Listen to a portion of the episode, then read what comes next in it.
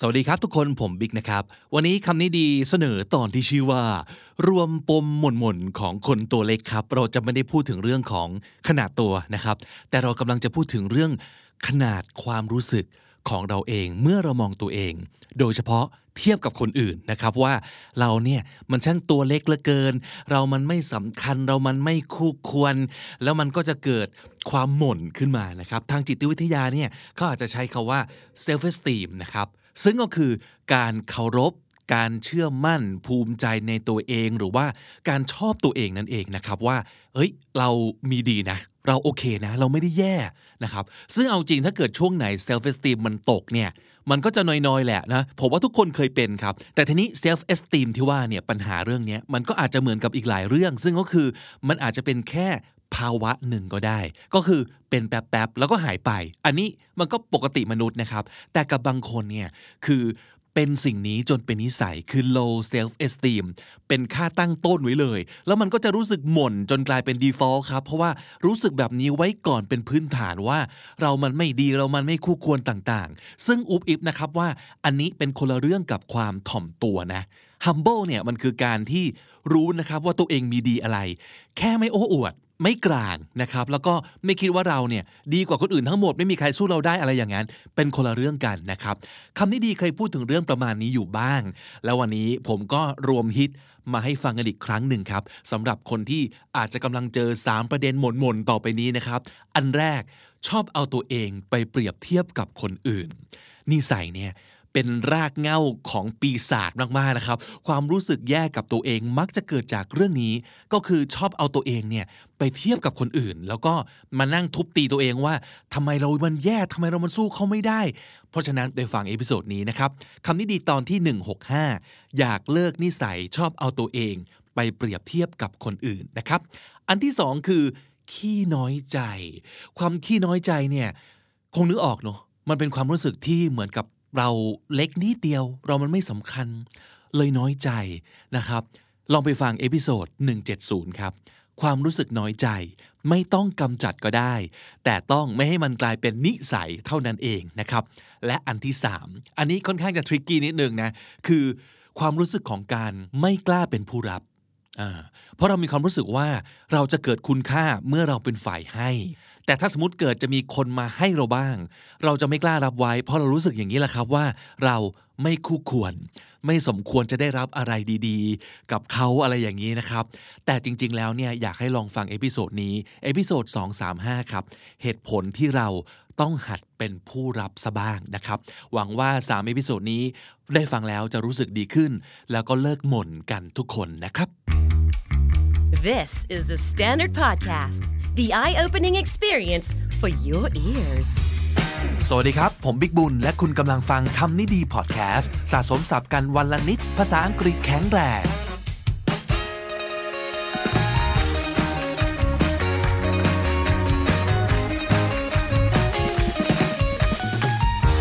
คุณฟังครับหลายคนน่าจะเป็นแบบนี้นะหรือที่ถูกน่าจะบอกว่าทุกคนต้องเคยเป็นแบบนี้แหละ แต่จะมากหรือน้อยเท่านั้นเองนะครับ บางคนก็อาจจะนานๆเป็นที บางคนเป็นแค่บางเรื่อง แต่บางคนเนี่ยเป็นตลอดนะฮะ นั่นคือรู้แหละว่ามันไม่ดีที่จะคิดแบบนี้ แต่เราก็อดไม่ได้ที่จะรู้สึกไปเอง อย่างเจ้าของคำถามนี้ก็เหมือนกันนะครับ เขาถามมาว่า มีวิธีจัดการตัวเองยังไง เพื่อไม่ให้เราเอาตัวเองไปเปรียบเทียบกับคนอื่น คือตอนนี้รู้สึกไม่ดีเลย เพราะรู้สึกว่าตัวเองด้อยกว่าเพื่อนๆทุกอย่างเลยนะครับ เป็นไหมเคยเป็นไหม เรื่องการเอาตัวเองไปเปรียบเทียบกับคนอื่นเนี่ยทุกคนก็รู้มั้งว่ามันไม่ดีนะฮะ โดยเฉพาะเมื่อเปรียบไปแล้วไม่ได้เกิดประโยชน์อะไรขึ้นมาเลย คือบางทีมันเป็นประโยชน์นะครับถ้าไมเซ็ตมันโอเคแต่แรกนะ เช่น สมมติ เฮ้ยดูเขาดิ โอ้โห เริ่มต้นแย่กว่าเราต้องเยอะ มีต้นทุนน้อยกว่าเราต้องเยอะ แต่เขาโคตรพยายามเลยอะโอ้ยเราก็ต้องไม่ยอมแพ้เปล่าวะ อะไรอย่างนี้ หรือว่าสมมติเปรียบเทียบไปอีกทางหนึ่งเลยนะครับ เช่น แม่แกนึกว่าชีวิตแกแย่แล้วเหรอ ดูคนนู้นสักก่อนเขาเจอโหดกว่าเยอะเขายังไม่เป็นไรเลยอะเฮ้ยเขาทำได้ไงวะทำไมดูทัศนคติเขาโคตรดีอะทำไมเขาเจออะไรขนาดนี้แล้วเขายังไม่ขมวะคือเป็นเรานี่ขมไปแล้วแน่นอนนะครับ เกลียดโลกนี้ไปแล้วแน่ๆ แต่ทำไมเขาไม่หม่นเลยวะ เอออยากเป็นอย่างนี้มั่ง อะไรเหล่านี้ผมว่าเป็นการเปรียบเทียบแล้วมันสร้างสรรค์นะ นั่นคือเรากำลัง turn comparison into inspiration อันนี้ healthy นะครับ แต่ถ้าเกิดเปรียบเทียบแล้วในหัวมีแต่คำว่า I'm not good enough I don't measure up I'm not good enough ก็คือฉันไม่ดีพอนะครับคำว่า I don't measure up M E A S U R E measure measure up ก็หมายถึง to be good enough ก็ความหมายเดียวกันนะครับ จะบอกว่า I'm not good enough หรือว่า I don't measure up ก็คือเรามันไม่ดีพอ อันนี้ต้องแก้นะครับ อันแรกเลยเขาบอกว่า become aware of your triggers and avoid them triggers ก็คือสิ่งที่มันทำให้เราเกิดความรู้สึกเนี้ยคืออะไร ต้องหาให้เจอต้องรู้ แล้วก็หลีกเลี่ยงมันซะจับตัวเองให้อยู่ครับว่า ความรู้สึกเปรียบเทียบตัวเองกับคนอื่นเนี่ยมันชอบมาตอนไหน เรื่องอะไร เรื่องงาน รูปร่างหน้าตา แฟนชีวิตรัก อะไรที่มันเป็นเรื่องจี๊ดเป็นจุดจี๊ดของเรา ต้องรู้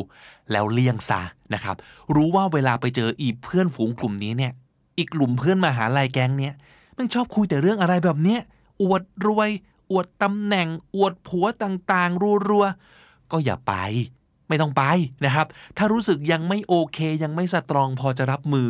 กับความรู้สึกแบบนี้ได้ ก็ไม่ต้องไป แล้วก็เสพชีวิตชาวบ้านให้น้อยๆ ลงหน่อย โซเชียลเนี่ยตัวดีนะครับ ตามใครแล้วรู้สึกแย่ก็ unfollow ซะนะครับ หรือว่า mute ชั่วคราวนะครับ แล้วพอเจอจุดจี๊ดของตัวเองแล้วเนี่ย ทุกครั้งที่ความคิดแบบนี้กำลังจะมาอีกแล้ว เปรียบเทียบอีกแล้ว ให้ดุให้ตวาดตัวเองเลยนะครับ แล้วตีหลังมือตัวเองทีนึง อย่างเงี้ย แล้วพูดเป็นภาษาอังกฤษนะครับว่า stop it ตีหนึ่งที stop it you're doing it again stop นี่แน่ นี่แน่ตีนะ โดนตีนะ stop yourself you have to stop yourself from saying that even from thinking that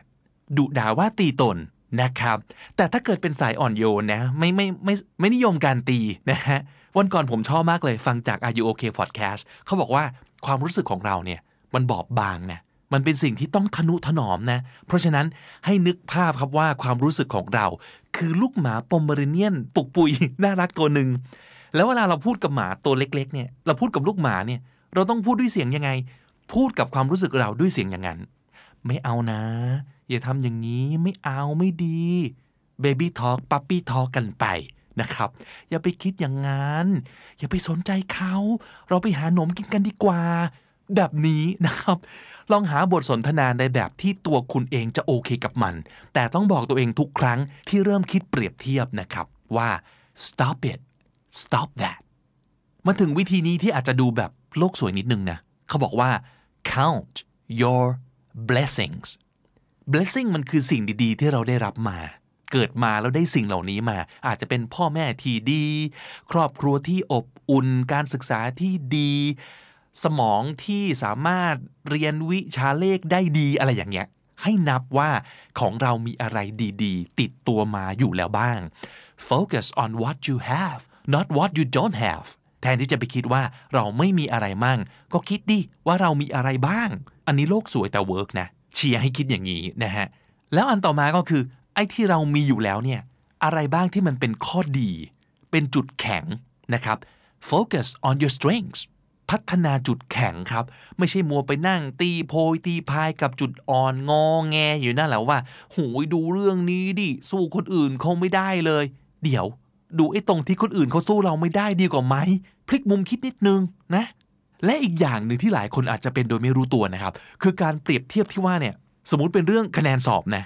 เต็มร้อยคนอื่นได้ 95 แล้วเราได้ 90เนี่ยโอ้โหนอนไม่หลับ นอนไม่หลับ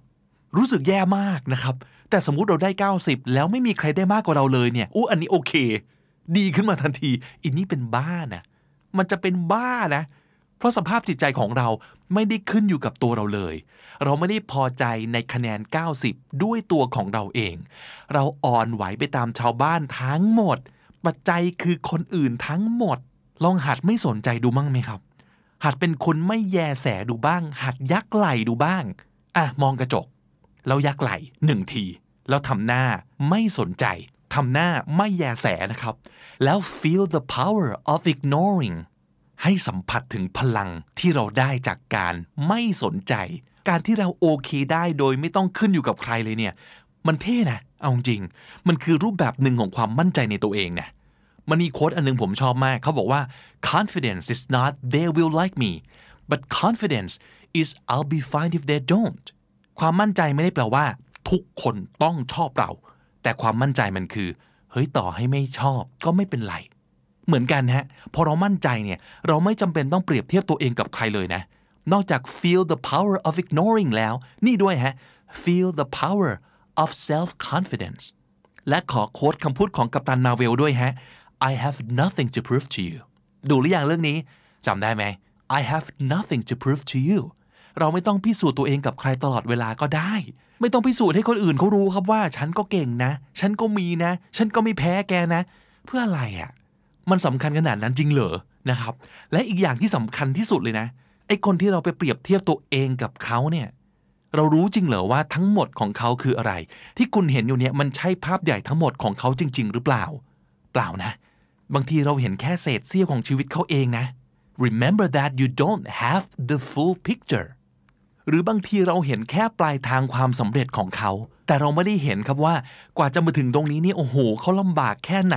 เขาพยายามแค่ไหนเขาเฟลมาแล้วกี่ครั้ง ตอนเขายังกระจอกอยู่เนี่ยเราได้เห็นหรือเปล่า you only see the result not the effort เราเห็นแต่ผล เราไม่เห็นตอนเขาพยายามนะสมมติวันนี้เราเพิ่งได้สติเลิกเที่ยวเล่นใช้จ่ายฟุ่มเฟือย เพิ่งจะเริ่มเก็บตังค์เพิ่งจะเริ่มหัดลงทุนกองทงกองทุนเพิ่งจะรู้จัก แต่อีกคนหนึ่งเนี่ยคือขยันทำงานเก็บหอมรอมริบมาแล้วเป็น 10 ปี เอาตังไปลงไปออมหุ้นมาแล้ว 10 ปีไง ใช่ไหมครับ คนหนึ่งเพิ่งจะเริ่มเล่นเวทได้ปีหนึ่งอีกคนเล่นมาแล้ว 8 ปีเนี่ยจะเอากล้ามเราตอนนี้ไปเปรียบเทียบกับกล้ามเขาได้เหรอ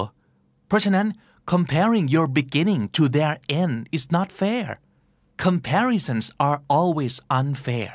แต่ละคนก็จะมีจังหวะชีวิตของตัวเอง มีเพสของตัวเองนะครับ และอีกอย่างที่ช่วยได้นะ ใหม่เซตใหม่อีกแล้ว ปรับวิธีคิดปรับทัศนคติซะนะครับ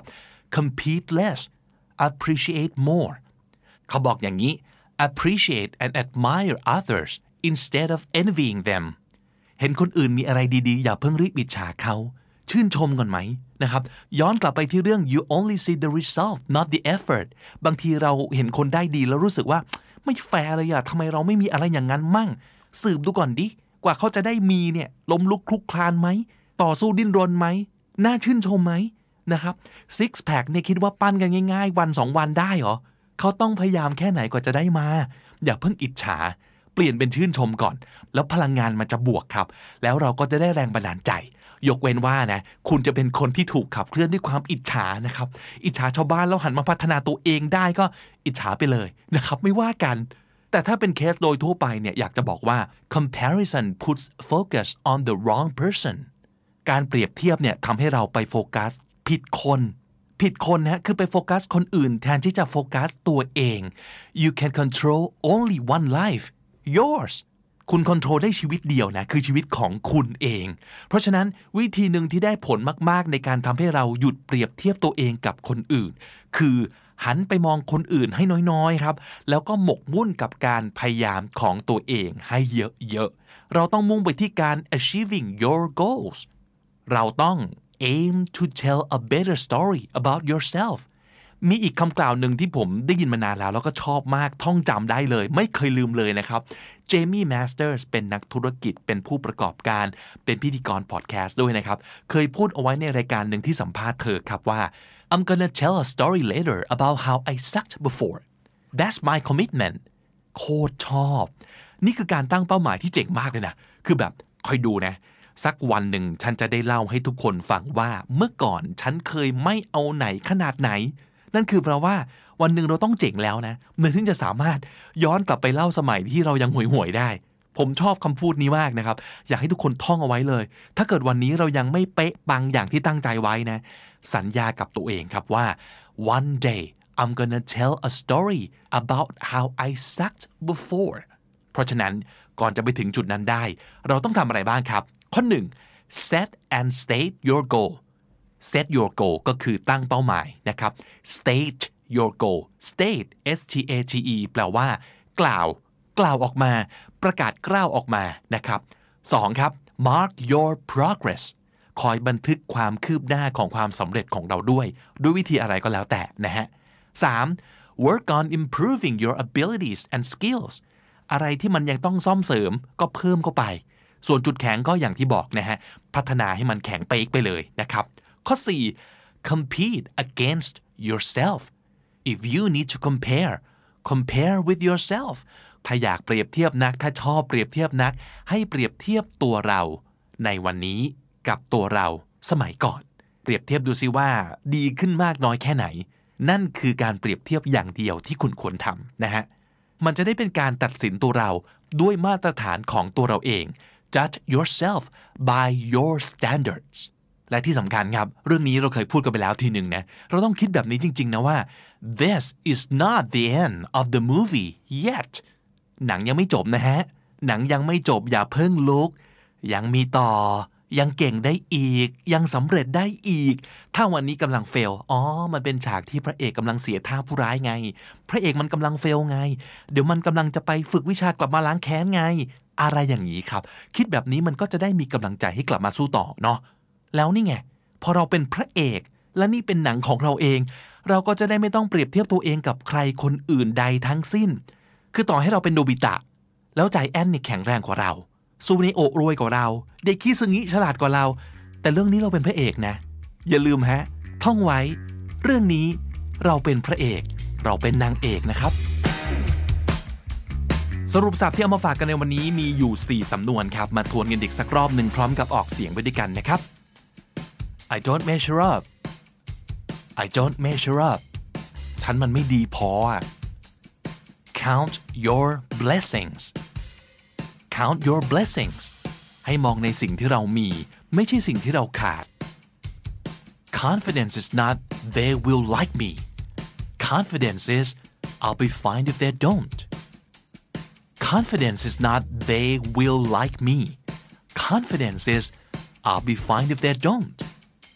ความมั่นใจไม่ใช่การคิดว่าทุกคนต้องชอบฉัน แต่ความมั่นใจคือการคิดว่า ไม่ชอบก็ไม่เห็นเป็นไร I have nothing to prove to you I have nothing to prove to anyone ฉันไม่มีอะไรต้องพิสูจน์กับใครทั้งนั้น และถ้าติดตามฟังคำนี้ดีพอดแคสต์มาตั้งแต่ episode แรก มาถึงวันนี้คุณจะได้สะสมศัพท์ไปแล้วทั้งหมด รวม 1,555 คำและสำนวนครับ และนั่นก็คือคำนี้ดีประจำวันนี้นะครับ episode ใหม่ของเราจะ publish ทุกวันจันทร์ถึงศุกร์ที่ thestandard.co ทุกแอปที่คุณใช้ฟังพอดแคสต์ YouTube และ Spotify ผมบิ๊กบุญวันนี้ไปแล้วครับ อย่าลืมเข้ามาสะสมศัพท์กันทุกวันวันละนิด ภาษาอังกฤษจะได้แข็งแรง สวัสดีครับ Standard Podcast, eye opening for your ears. วันนี้จะพยายามหาคำตอบให้กับคำถามนี้ให้ได้เลยนะครับ แอบรีเลทนิดนึงสารภาพว่าตอนเด็กๆก็เป็นเหมือนกันนะฮะคำถามถามมาว่าทำยังไง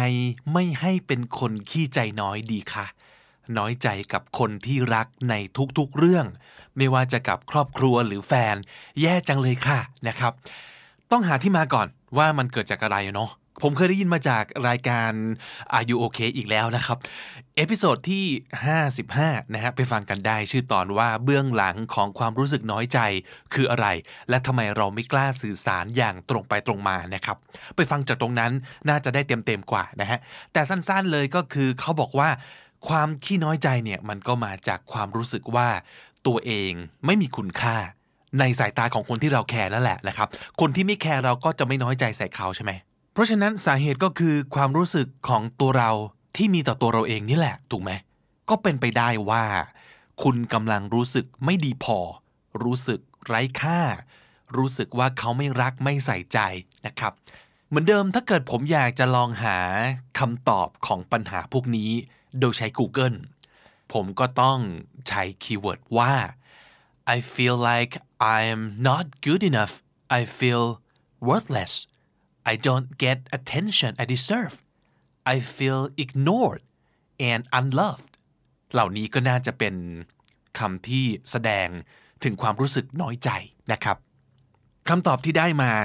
อันแรกเลยนะฮะผมว่าสำคัญที่สุดเลยนะ ก็คือ lower your expectations อย่าไปคาดหวังครับว่า คนรักกันมันต้องทำอย่างนั้นอย่างนี้ให้สิ คนรักกันคือไม่ต้องบอกแล้วดิว่าต้องการอะไรอยากได้อะไร ต้องรู้ใจเราดิ ถ้าบอกว่ารักเรา เราก็ต้องมาก่อนทุกสิ่งทุกอย่างในโลกดิ เห็นในหนังนี่คือพระเอกต้องยอมทิ้งทุกอย่าง ครอบครัวหน้าที่การงาน เดินทางข้ามน้ำข้ามทะเลมาหานางเอก นั่นแหละคือรักแท้ คือถ้ามาแนวนี้เนะพี่ก็จะบอกว่าให้เลิกดูหนังดูละครไปก่อนสักพักหนึ่งครับ นั่นไม่ใช่โลกแห่งความเป็นจริงนะ The world doesn't revolve around you โลกมันไม่หมุนรอบตัวเรานะ เราไม่ได้เป็นศูนย์กลางจักรวาลนะฮะ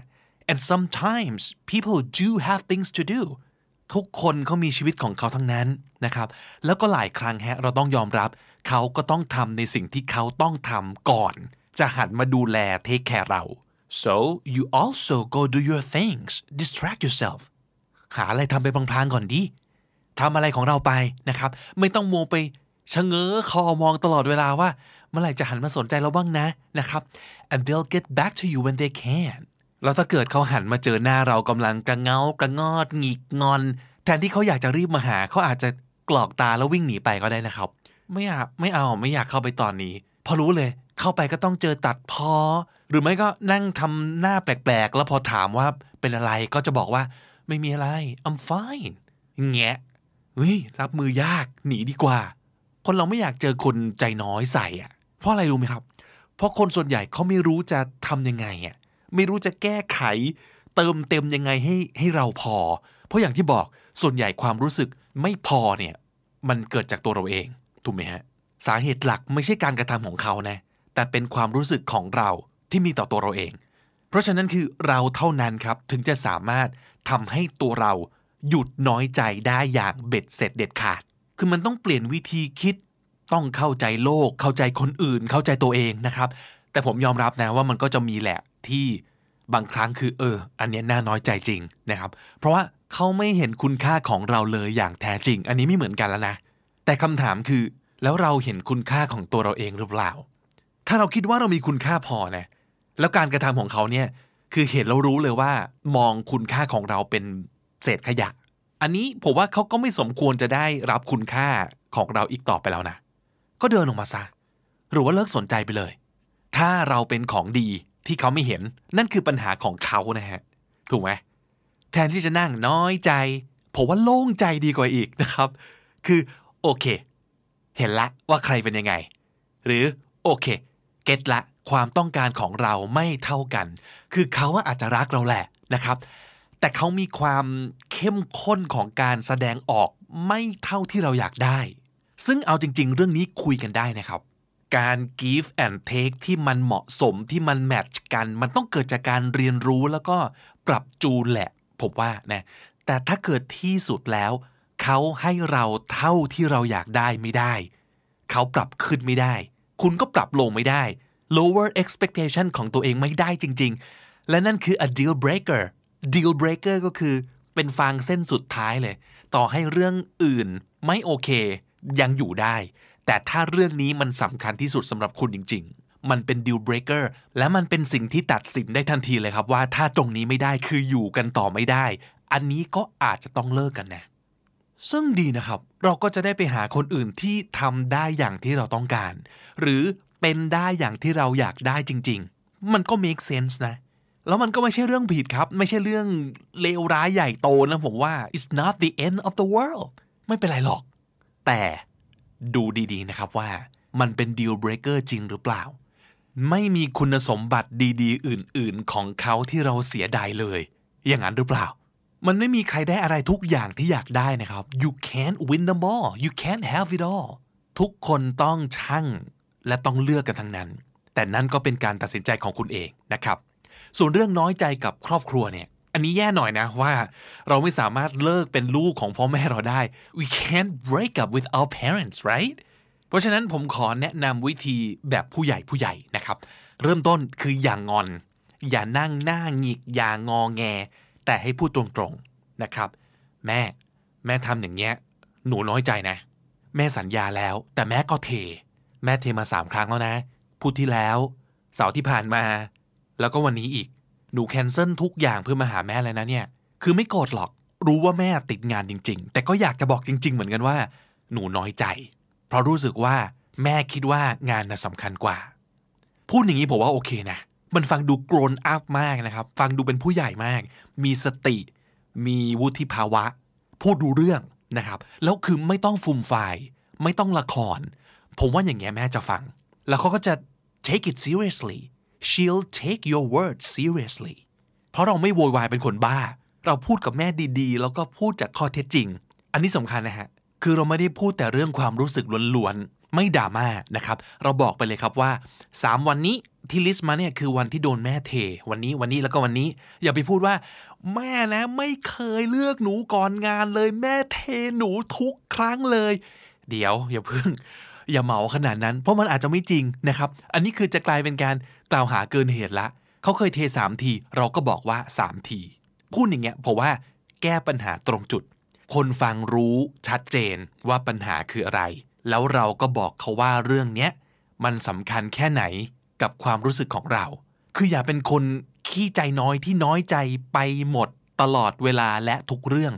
อันนี้ก็สำคัญฮะผมว่าน้อยใจเนี่ยไม่ผิดนะ มันธรรมดาด้วยซ้ำไป แต่ที่ไม่โอเคคือ น้อยใจเป็น default เป็นนิสัยนะครับ น้อยใจเป็นเรื่องเรื่องเป็นเคสเคสไปผมว่าอย่างนี้ดีกว่า คืออย่าน้อยใจจนใช้คาว่าขี้อะเพราะถ้าขี้น้อยใจนี่อันนี้เป็นนิสัยเปลี่ยนยาก แต่ถ้าเกิดน้อยใจเฉยๆรู้สึกน้อยใจ อันเนี้ยเป็นความรู้สึกที่เรามีต่อเหตุการณ์ใดเหตุการณ์หนึ่ง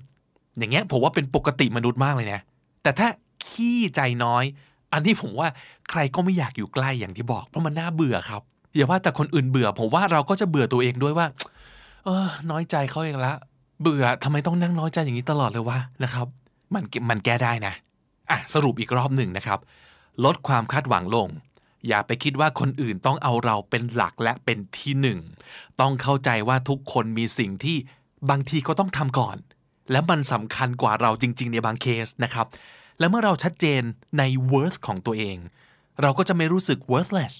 แล้วก็ insecure ก็คือเราจะไม่ขาดความมั่นใจในคุณค่าของเราเอง คือเรารู้ว่าเรามีค่า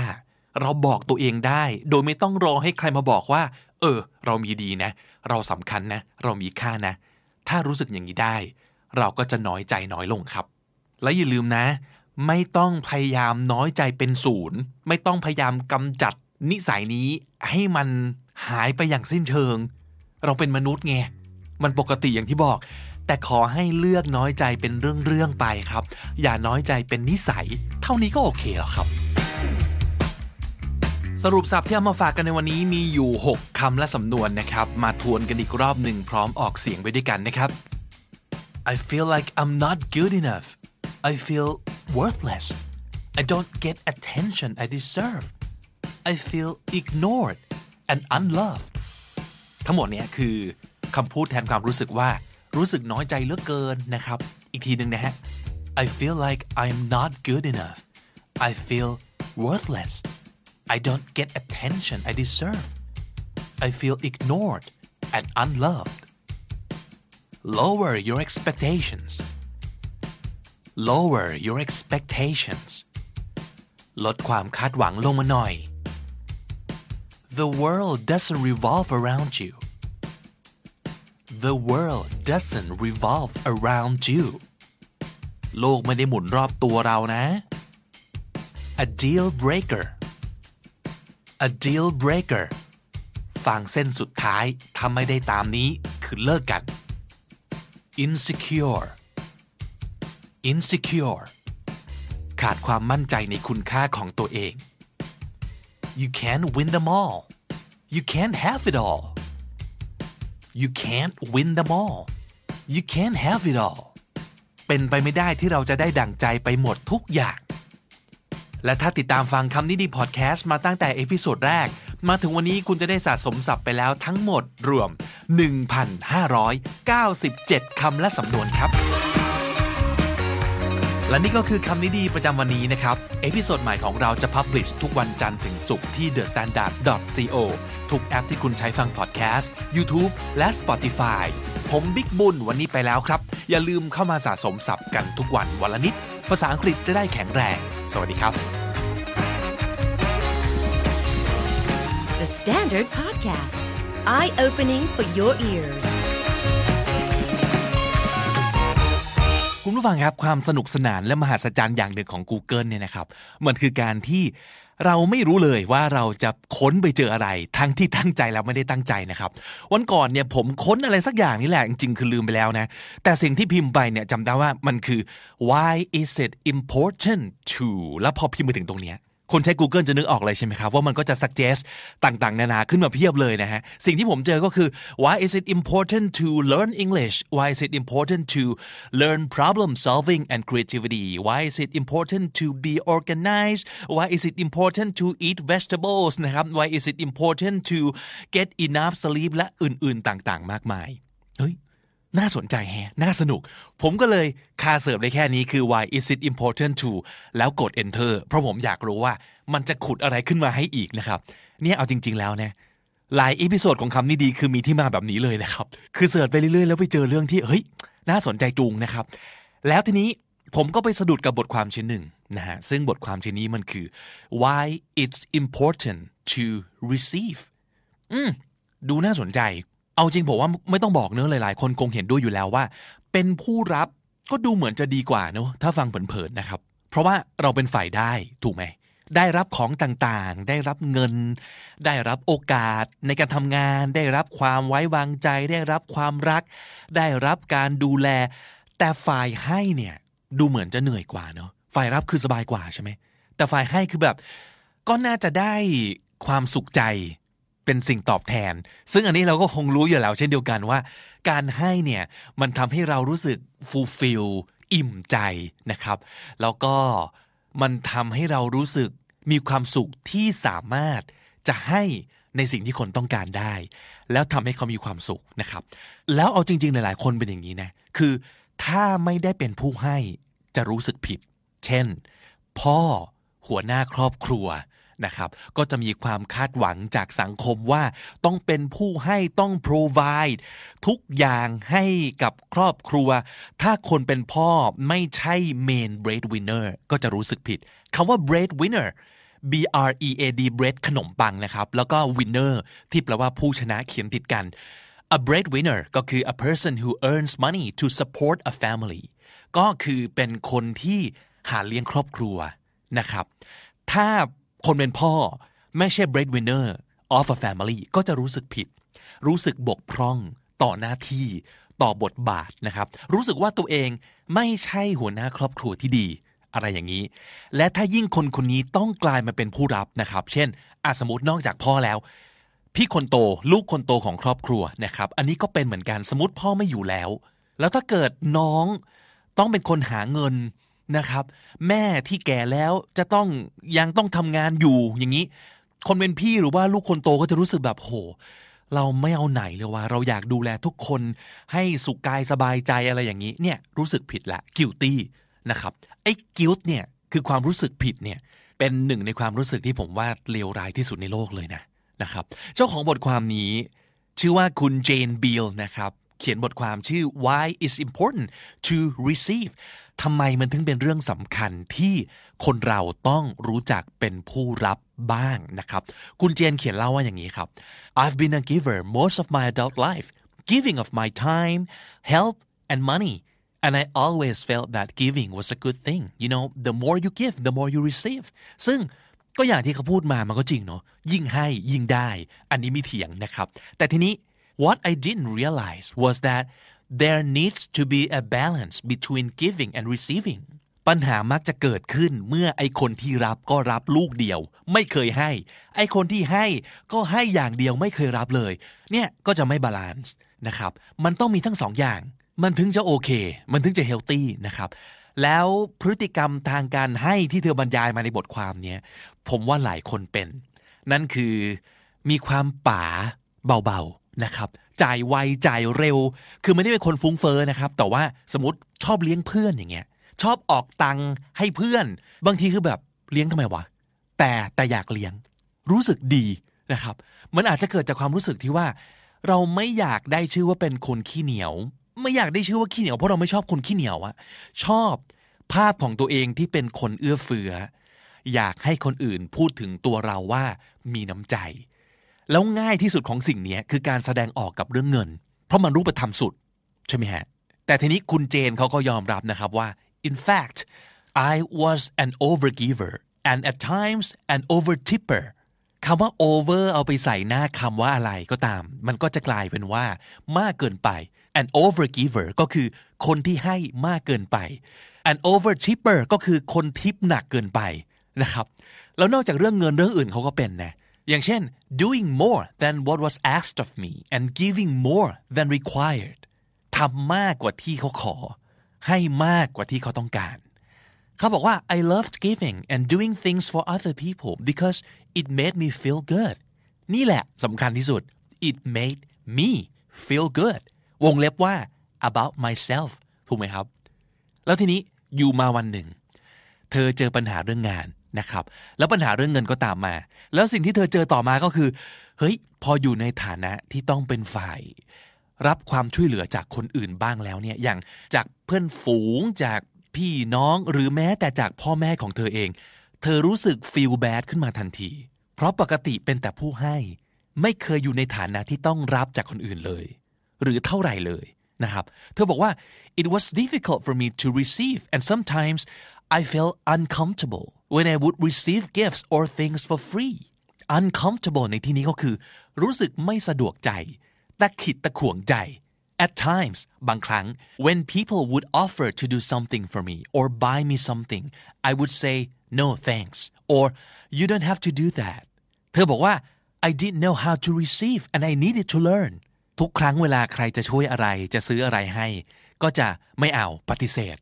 ไม่ดีกว่าขอบคุณ ไม่ต้องทำอย่างนั้นหรอก ไม่ต้องช่วยหรอก ไม่ต้องให้หรอก นั่นคือคำพูดติดปาก และนี่แหละทำให้เธอเริ่มรู้สึกว่า เฮ้ย เธอต้องเรียนรู้ที่จะเป็นฝ่ายรับบ้างแล้ว ต้อง receive ให้เป็นนะครับ I also learned that by not accepting gifts or money from other people I actually prevented them from experiencing the same joy that I had experienced when I gave เป็นมุมที่เราต้องหัดสัมผัสให้ได้ด้วยเหมือนกันนะว่า เรารู้ใช่ไหมว่าการให้เนี่ยมันรู้สึกดี แต่เรากลับปฏิเสธที่จะให้คนอื่น เขาได้ความรู้สึกเดียวกันนี้ จากการช่วยเหลือเราบ้าง นี่ไงเหตุผลที่ว่าต้อง balance นะครับ เราต้องรู้จักให้ใช่ แต่เราก็ต้องรู้จักรับ เพื่อมอบโอกาสในการให้ให้กับคนอื่นบ้าง โดยเฉพาะคนที่ใกล้ตัว หรือว่าคนที่เรารักและรักเรานะครับ แต่ในที่สุดครับพอรู้ปัญหาตัวเองแล้วเนี่ยคุณเจียนก็ค่อยๆฝึกนะครับ ซึ่งจริงๆก็ไม่มีอะไรซับซ้อนเลยก็คือว่า instead of saying no thank you I just say thank you เท่านั้นเอง แทนที่จะบอกว่า no thank you ก็แค่ thank you แล้วก็รับเอาไว้ เท่านี้เอง มันอยู่ในหัวเราครับ ความรู้สึกที่ว่า เราไม่คู่ควร เราไม่สมควรที่จะได้รับ เราไม่ควรจะให้คนอื่นช่วย ต้องปรับความคิดตรงนี้ และพูดแค่ขอบคุณ เท่านั้นเอง ง่ายแค่นั้น นะครับ แล้วในขณะที่ค่อยๆ หัดเป็นผู้รับ ก็ต้องปรับเรื่องความเป็นผู้ให้ไปด้วยนะ ความป๋าจัดที่เคยมีนะครับ ต้องยั้งยั้งบ้างเพลาๆบ้าง คุณเจนเธอยอมรับครับว่า I realized that I had been overgiving and attracted some unhealthy relationships in my life. People had taken advantage of me and my good nature, and I ended up feeling hurt, angry, or resentful. สรุปก็คือ คือความเป็นคนขี้ให้เนี่ย ก็จะยิ่งดึงดูดคนขี้ขอ คนรู้ไงว่าเราชอบให้ ไอ้คนที่ชอบ take อย่างเดียวโดยไม่ give เนี่ย ก็จะเข้ามาหาเรา เพราะรู้ว่าเรา give โดยที่ไม่ต้อง give back ก็ได้นึกออกไหมครับ หลายคนอาจจะบอกว่ายิ่งกว่านึกออกครับพี่ เพราะว่านี่กำลังเจออยู่ในชีวิตจริงเลย คนประเภทนี้ใช่ปะแต่มันไม่ได้แปลว่าต้องเลิกให้โดยสิ้นเชิงนะ แต่ต้องให้แบบ healthy ครับ คือไม่ใช่ให้จนตัวเองไม่มีกิน ให้เขาจนตัวเองไม่มีค่ารถกลับบ้านเงี้ยทำไมทำไม คือพอให้ไปเยอะๆแล้วโดนเขาเอาเปรียบก็มานั่งเจ็บ เจ็บสุดคืออะไรครับ เจ็บใจตัวเองนี่แหละ ใช่ไหมคือปัญหาทั้งหมดเนี่ย เธอสรุปว่ามันมาจากความต้องการ love and acceptance ต้องการความรัก ต้องการการยอมรับ และความเชื่อที่ว่า I don't deserve to receive เพราะอะไรเราถึงชอบให้ให้ให้ให้ให้แล้วก็ไม่รับไม่รับไม่รับไม่รับไม่รับ เพราะเราอยากให้คนอื่นรักใช่ไหม เพราะเราอยากให้คนอื่นยอมรับหรือเปล่า ซึ่งก็ต้องบอกว่าวิธีในการจะทำให้คนอื่นรักและยอมรับเนี่ยมันมีอีกหลายวิธีนะครับ ไม่ใช่การถวายทุกสิ่งให้กับทุกคน แล้วจะคิดว่านั่นคือการการันตีว่าเขาจะรักเรา I had also come to realize that I had been associating receiving help, money, and support as a weakness. เธอมาค้นพบว่าตลอดมาเนี่ยเธอเชื่อมโยงการรับกับความอ่อนแอ คือถ้าสมมติเกิดเราต้องการความช่วยเหลือ ต้องการความรักต้องการ support ต้องการเงินจากคนอื่น แสดงว่าเราอ่อนแอ เราดูแลตัวเองไม่ได้ แต่ตอนนี้เธอบอกว่า รู้แล้วว่า receiving is not a weakness it's actually a strength ตอนนี้เข้าใจแล้วครับว่า การรู้จักรับบ้างเนี่ยไม่ใช่ความอ่อนแอนะแต่มันคือความเข้มแข็งอย่างหนึ่ง นะครับ สรุปก็คือที่คนเราไม่ชอบเป็นฝ่ายรับ ไม่กล้ารับความช่วยเหลือ support หรือว่าเงินอะไรก็ตามจากคนอื่นเนี่ยหนึ่งกลัวเดือดร้อนหรือว่ากลัวเป็นภาระคนอื่น 2. กลัวดูไม่ดีในสายตาคนอื่น 3. รู้สึกว่าตัวเองดีไม่พอ อันนี้สำคัญสุดเลยนะครับ การรับทำให้รู้สึกแย่กับตัวเองว่าเฮ้ยเราไม่สามารถว่ะเราต้องให้คนอื่นช่วยว่ะเราอ่อนแอว่ะ สิ่งเหล่านี้ต้องกำจัดทิ้งต้องปรับ mindset ใหม่นะครับ สิ่งที่เราได้จากบทความนี้ครับ ซึ่งเชื่อว่าน่าจะช่วยให้หลายคนรู้สึกดีขึ้นได้นะ จากการเป็นฝ่ายรับทั้งทั้งที่เคยเป็นผู้ให้มาโดยตลอดนะครับ